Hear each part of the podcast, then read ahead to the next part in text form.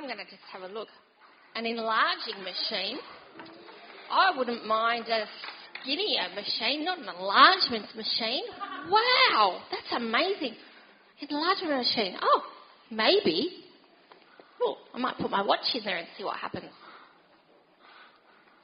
Oh, it might come out bigger. That'd be fun. All right, here comes my watch. Oh, what's going on? It's making a funny noise. Oh no!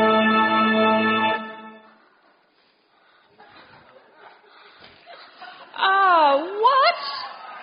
Amazing! It's a belt now. I can use it as a new accessory. How cool is that? Um, what else could I put in it? Oh, baby. What? What? What is it? Oh, chocolate.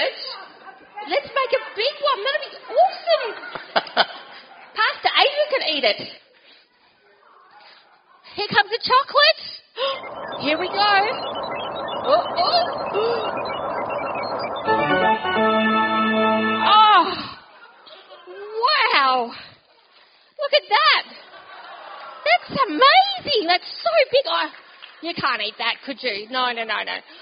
Oh. Oh, who else has got something? Lego! Oh, gee, we could actually build a house with Lego if it enlarges it. Let's try that. Uh-oh. Oh, any noise? Here it comes. Oh, my goodness. Oh, no. What else we can do? What do you want to do?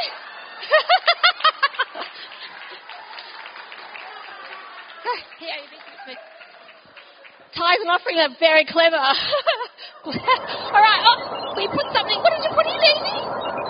A ball. Oh, what? That's amazing.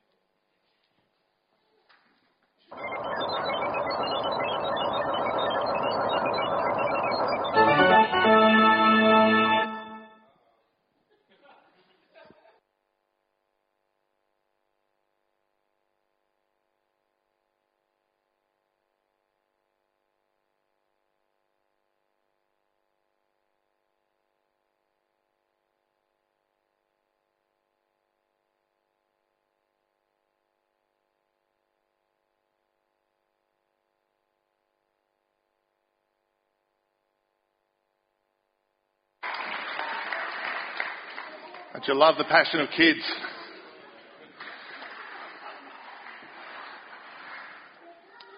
Who would love to have an expansion machine at home? I was looking through the Bible and I've, I've discovered that there was actually an expansion machine in the Bible to some extent. And I was thinking, if I could have one of these at home, my coffee wouldn't just be this big. My wallet wouldn't just be this big. But I was looking through the Bible to see what I could find, and I found that in Kings there's a reference to something that sort of reminded me a little bit about this expansion machine. It was God speaking to Solomon just after he became king, and he said, "Ask, what shall I give you?" What kind of a Christmas wish would you have if God said, "Ask for something"? I want you just to close your eyes for a minute, let your mind go wild, and dream if you can get one thing from God, because he said, "Ask me of one thing and I will give it to you." What would it be? Who's game to yell out a couple of things? Awesome. Anyone else? A gumball machine. Would it be big gumballs or small ones? Big ones, of course. Good health. Awesome. Anyone else? Peace. I thought we would have had things like money, holidays, some of these things, because the reality is sometimes we want things and we can be quite self-centered with it, can't we? I want bigger. I want better. How many of you were thinking, if I had something I could throw in that, whether it was money, whether it was whatever, our mind wants to go bigger and greater than that. And an enlargement scheme, hello, we'll go that way. I'll put him in the enlargement machine and see what happens.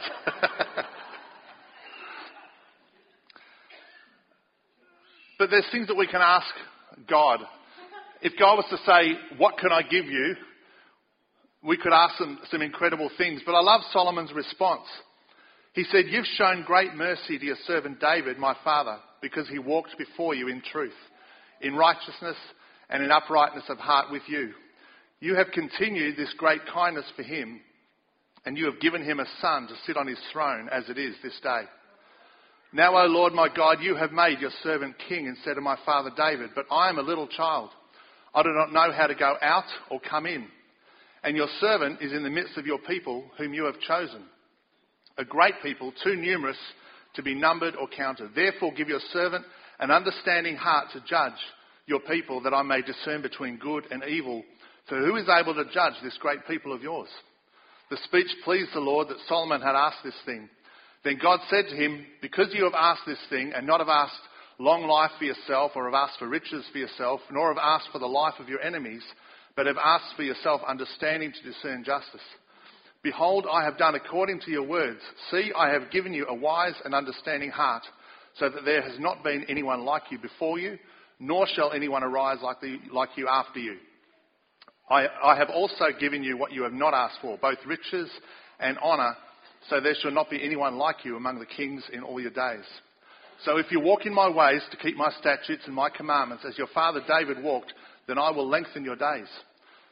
Then Solomon awoke, and indeed it had been a dream. And he came to Jerusalem and stood before the ark of the covenant of the Lord, offered up burnt offerings, offered peace offerings, and made a feast for all his servants. Uh, in verse seven, I thought it was really interesting that he says, I'm just a little child. And what was, uh, it's, he's not actually a little kid, but what he's actually saying is that I've come to the throne as a young man. I don't really know what I'm doing. And it says in there, he says, I don't know how to go out. I don't know how to come in. How would you feel being the king of a country? Would you feel inspired? Would you feel scared? His, his king, the king before him was his father David, who was known as a great king, a man after God's own heart. He's got big shoes to fill. But the Hebrew words read something along the lines of him seeing himself as insignificant, young, unimportant, as a youth or a servant. He just didn't have a high opinion of himself. And he understood that, but he didn't go and say, this is all about me, I can have great riches, I can do this. He said, God, I'm scared of what's ahead of me. If you're going to give me something, I need wisdom to know how to do this job. He saw something bigger. He was possibly overwhelmed by the greatness of the task ahead of him. But he knew that for him to expand, it wasn't time to be greedy. It was a time to ask for God's help and to ask for the tools that he needed to work effectively. Our theme for this year, if I could put the, uh, the slides up, Will, thanks. The message today, and I'm going to do part two tomorrow, is the big, huge Christmas wish. The big, huge Christmas wish. The theme for this year has been based on expansion, or the theme has been expansion, based around Isaiah fifty-four verses two and three. It says, enlarge the place of your tent and let them stretch out the curtains of your dwellings. Do not spare, lengthen your cords and strengthen your stakes, for you shall expand to the right and to the left, and your descendants will inherit the nations and make the desolate cities inhabited. What I discovered when I was reading this verse, there's a number of ands in there.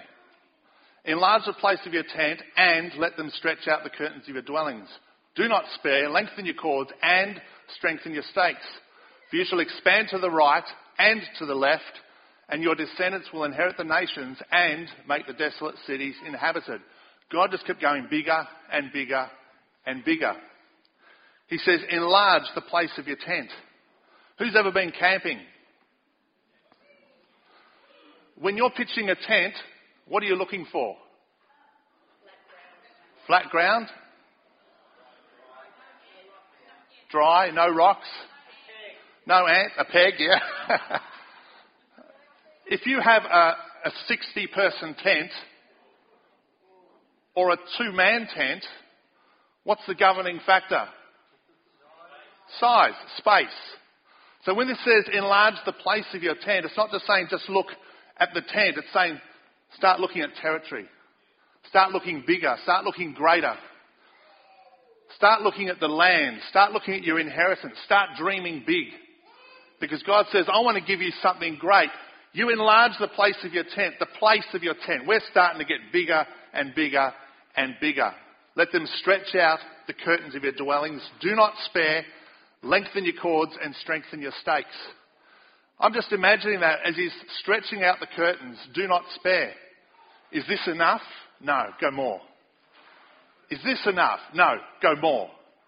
And keeps getting bigger and bigger. Lengthen your cords. Strengthen your stakes. The foundation's got to be solid as well. And I was thinking on this, it reminded me of a scripture in First Kings when Elijah says to Ahab to go up and eat, and, and Ahab starts going back to where he's from. But Elijah goes up and starts praying, and he says to his servant, go and have a look and see if there's a cloud yet, because he'd, he'd prophesied there was rain coming. And so it says he went seven times to go and look. And I was thinking of Elijah praying. He is praying, he is expecting rain, because that's what God told him. And until he saw that, that was all he expected. He says to the servant, go and have a look. The servant comes back. There's nothing there. Go again. So the servant goes and looks, comes back. There's still nothing there. Go again. Goes away and looks, comes back. Go again. And he went again and again and again. And he continued going because he thought Elijah was nuts. But Elijah had an expectancy that God said, and therefore God will see this come to pass. And finally he said, I see this tiny little cloud the size of a man's hand. And Elijah said, it's on its way. Now run and tell the king the rains are about to come. I can imagine the servant going, but it's a little cloud. Don't you want to wait just a little bit longer? And Elijah probably would have said, you want to go again? Because I will continue sending you until you see what God said. He stood there, he believed, he understood that when God speaks, you have to see it through. So when God says enlarge the place of your tent, when God says expansion, we have to start believing for that. We have to start walking that out. We have to start expecting that when God says build, that we build. But we don't have the people to fill. I said build. When God says go, you go. When God says, I will provide, you just start functioning knowing that God will be your provision, that God will give you what you need. When God says you are healed, then you continue walking that out until you see your healing come to pass. Amen? What you see in front of you should not be what you're governed by. You should be governed by the promises of God's word. You should be governed by the fact that God said. You might go to the doctor and the doctor gives you a bad report. Well, thanks for the negative report, doc, but I tell you what, God said. And I will come back with proof that you're wrong and he's right. That's the level of expectancy we need to have. Enlarge the place of your tent. Let them stretch out the curtains of your dwellings. Do not spare. Lengthen your cords and strengthen your stakes. Why? Because you will expand to the right and to the left. There's an expectation on expansion. God sees expansion. God believes for expansion. God believes that there's something bigger coming. Amen? God wants us to see expansion the way he does, because he believes for expansion and he wants us to believe for the same expansion. Now, Jono said I had to keep looking at him, but he hasn't looked at me once.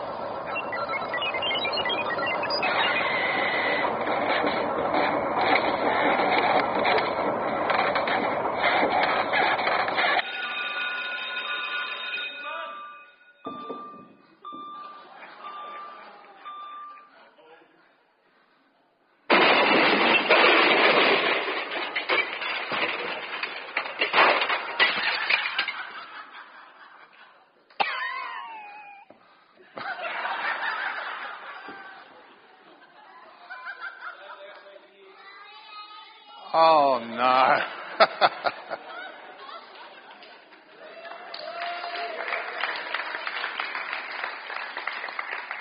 think we'll have to see if we can get that fixed for tomorrow.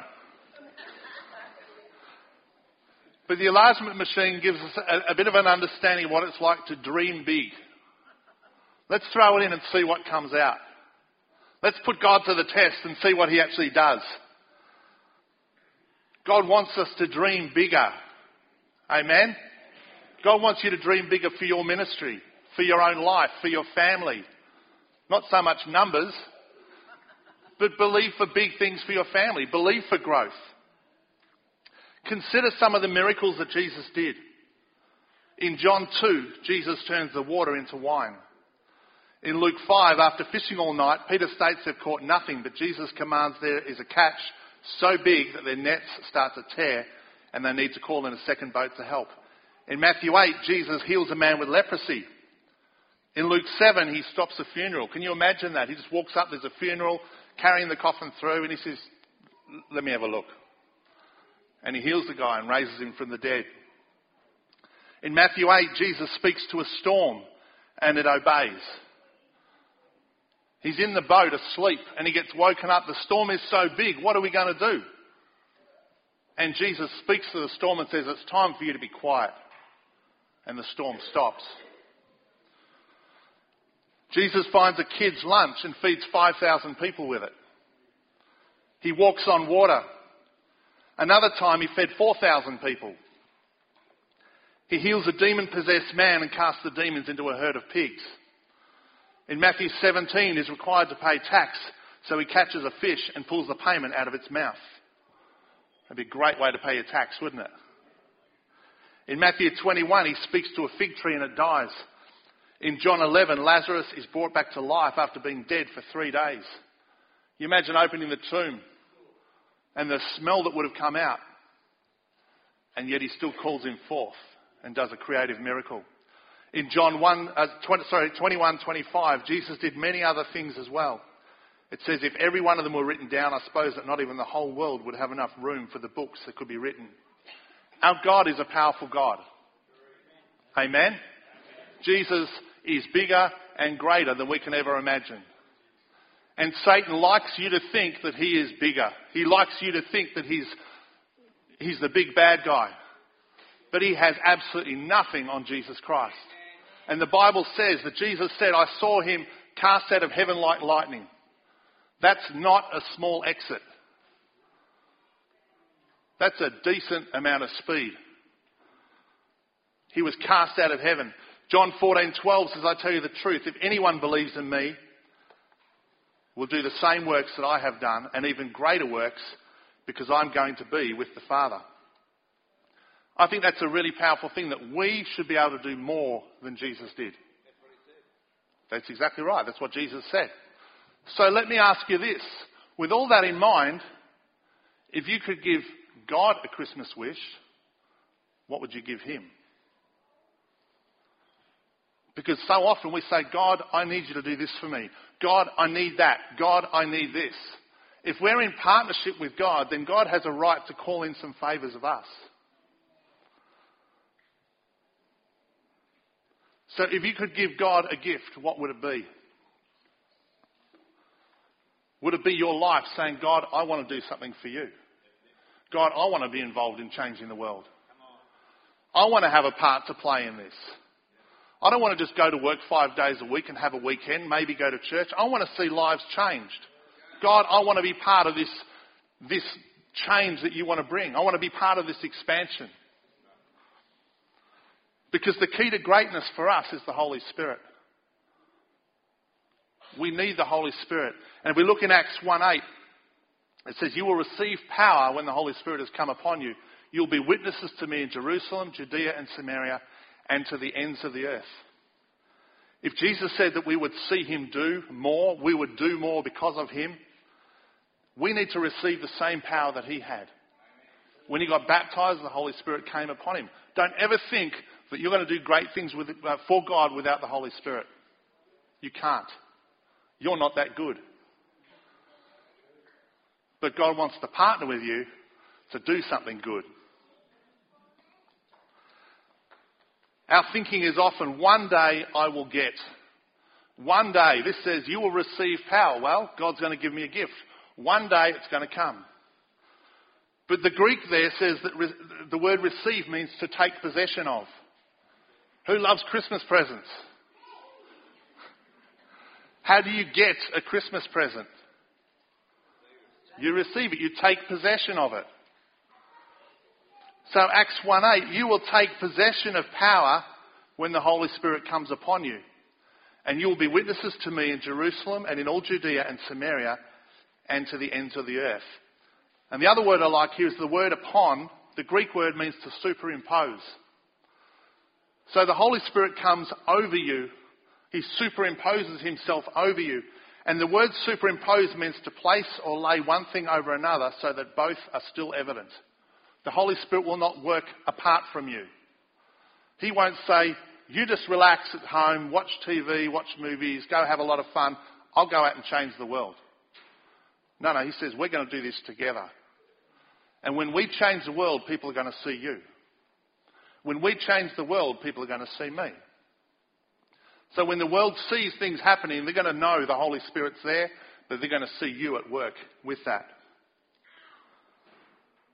And it's important to understand the Holy Spirit works with us, not instead of us. So our thinking is often we get given, one day it's going to come. But if you've been baptized in the Holy Spirit, you already have that power. You already have the capacity within you for expansion, for enlargement, to change the world. Why does God want to see greatness in you? Why does he want to empower you? Why does he want to enlarge you? Because your job is to change the world. Your job is to go out and, and make a difference in people's lives. That's your job. But don't you dare try and do it on your own, because you need the Holy Spirit. And he doesn't want to do it without you. He doesn't want to see you running out there struggling. He wants to do this with you. And imagine a life where you're led by the Holy Spirit in everything you do. Imagine knowing the right business deals to make. Knowing the right people to connect with. You could be walking down the street and God says, I need you to talk to this person and tell them how much I love them because their father rejected them. Doesn't matter what their father did, I'm now their father and I want to make a difference. You tell them that and who knows what's going to happen.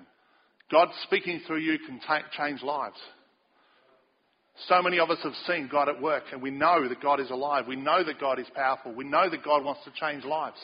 I want to be part of that. I love seeing a person come from one place and totally transform in God. I love seeing that. That we know how to pray when something comes up because it's a prophetic prayer. I remember a number of years ago, I was struggling with something. I went to talk to Adrian McKenna saying, look, I just I need to bounce something off you. I need some advice.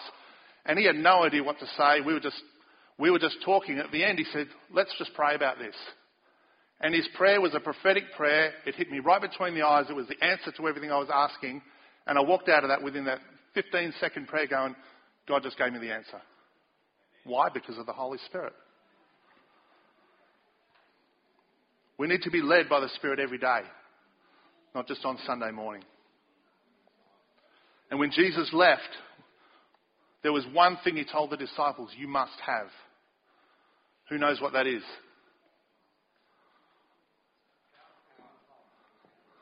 You need the Holy Spirit. He said, wait for the gift. Don't do this on your own. He told the disciples, your job is to change the world, but don't do it until the Holy Spirit's been released. Because you need him. And so if we look at this verse again, looking at it from what the Greek says, when you take possession of the Holy Spirit, he will superimpose himself over you. Whatever you do, he will do. Whatever you say, he will say. Wherever you go, he will go. On top of this, you will be my witnesses in your hometown, in your city, in the surrounding regions, even to the ends of the earth, because you won't be alone. The Holy Spirit will be doing it in partnership with you. I love the Holy Spirit is in partnership with us. How many of you have ever felt God say, just go and talk to that person or say this to that person? That, that's the Holy Spirit. And the more we obey, the more we listen, the more we pray, the more we say, God, speak to me, write things down. the more we're going to get familiar with what his voice sounds like. Now, when Nathan first started going out with Beck, initially he might introduce himself over the phone. But now, he doesn't have to say a whole lot. He just rings, she knows the voice just like that. Most of us will be the same with people. That you get a salesperson ring up, you don't know who they are, you know instantly what they want because of the tone of their voice. But the Holy Spirit, should be, we should be so familiar with him that when he speaks we go, I know who that is. And I will respond instantly because God plans good things for you. Good God, bad devil. God plans good things for your life. Satan plans bad things for your life. He is out to steal, kill and destroy. He doesn't care about you. He wants to wipe you off the face of the earth because he sees you as a threat. So if he can wipe you out, then you don't matter. You need to understand that God says, I see value in you. The reason he did that, he, he died for us while we were sinners. He saw value in us while we were still sinners. He gave his life for us. We might sit there and go, I, I don't matter, I, I don't qualify. Like Solomon said, I'm just an insignificant young man who doesn't know how to go out, how to come in. I don't know how to make decisions. And he asked for wisdom. Well, you actually have that wisdom in you because the Holy Spirit's there. God wants to work through you to touch and change lives. Jesus isn't just the reason for the season, he's the reason for every day of our lives. And in case you hadn't realised, the manger is empty. The cross is empty. The tomb is empty. Because Jesus has risen from the dead. He was born. He lived his life. He paid the price for your eternal salvation. And he went to heaven to enforce it. And he released his Holy Spirit so that you can walk out and bring the same change to other people. This Christmas, God's wish is that you say, here I am, Lord, send me. God's wish is to see the world saved. That's why Jesus came and died. That's why he left heaven to come to earth. Because he saw value in the earth. He didn't just make it for something to do. It wasn't just a pastime. He saw value in you and I. And that's why Jesus came to this earth. Because he said, I see such value in you.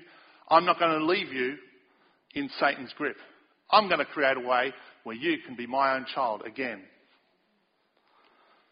First Corinthians two nine says, no eye has seen, no ear has heard, and no mind has imagined what God has prepared for those who love him. If you love God, you can't even begin to imagine how much he loves you. You throw something in this expansion machine and you expect something good to come out. Well, imagine what's going to happen if you throw yourself into the hands of God. You're not going to get the bells and whistles and the flashing lights, the computer sounds, but God will start to change you on the inside. God will start to do a work. The thing that you're longing for, that family connection you're wanting, that love feeling that you're lacking, that you're so desperately wanting, God says, I have all that and more. I want to see change in your life. I want to see breakthrough in your life. I want to see you become the best you can be. Satan doesn't do that. He pretends to, but his only intention is to destroy you. No eye has seen, no ear has heard, no mind has imagined what God has prepared for you. That's why Jesus came. That's why the Holy Spirit was released. I want this Christmas for you guys to be one where you walk out of here and say, I'm going to give God a gift this Christmas. And tomorrow we're going to look at part two of this message. But I don't just want it to be part one, part two, let's leave here and go and have a great time. Know who you are in Christ. Know what Jesus did for you. I'm going to ask the music team to come forward. I'd like everyone to stand up.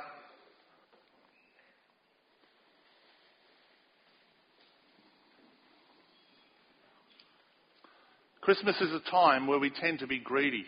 Not necessarily intentionally, but we tend to think of all the commercial, the commercialism, the presents, the gifts, what can I get? We've got to buy the kids this, we've got to get this ready, we've got to sort that out. This Christmas, give God a gift. This Christmas, let your life be something that changes other lives.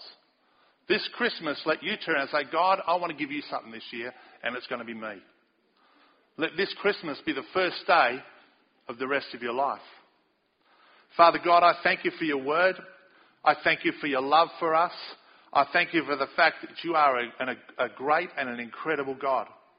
That your love for us supersedes anything that we could even imagine. That your plans and intentions for us supersede anything we could even think. That no matter what comes our way, we know that your love is greater. No matter what supposed offers come before us, we know that your love is greater.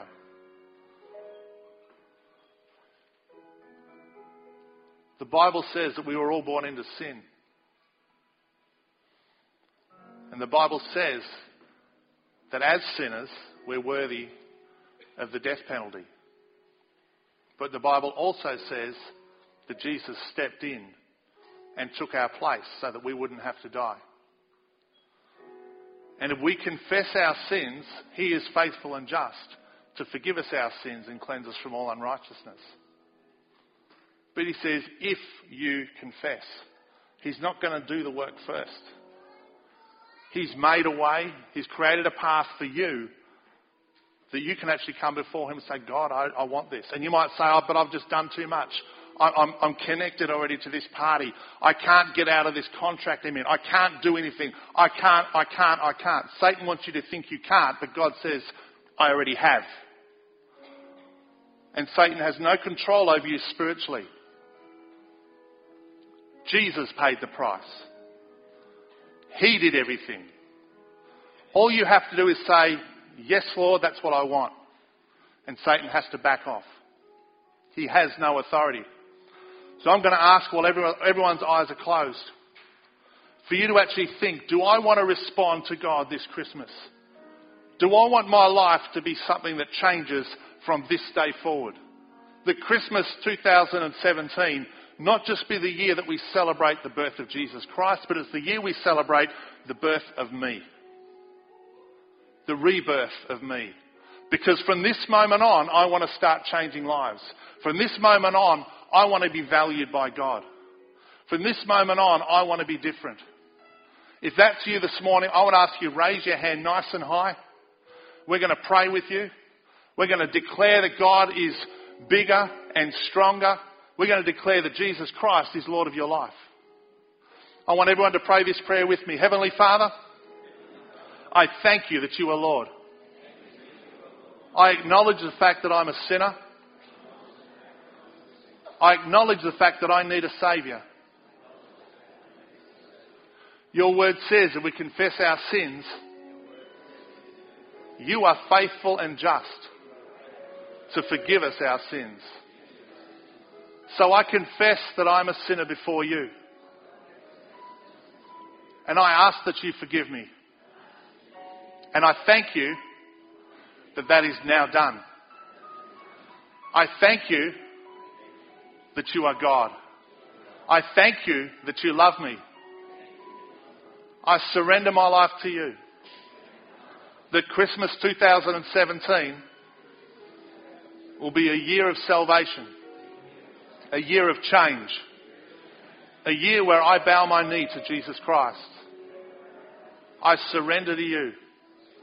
I make you Lord of my life. I cancel every other contract and I surrender to you. I thank you for the blood. I thank you that you gave your life for me. I thank you that I am forgiven, and I thank you that I am your child. In Jesus' name, amen. So I'm going to ask the team to finish with a song. If you'd like to come forward for prayer, feel free to come up. If you want to talk to me further afterwards, do that as well. But don't walk out of here going like, oh, oh I'll think about it some more. Make this Christmas a time where you choose God is first. Give him the gift of your salvation this year. Father, we thank you for today. We pray that this weekend will be a weekend of change for all of us. I pray for your protection upon us all. I thank you, Lord, that as we, we go out, as we engage with our families, as we, we continue doing things that we do year in, year out, Father, we want to acknowledge you. We thank you for all you've done. we surrender to you and we ask for your anointing on us that we can serve you the best we can today. In Jesus' name, amen.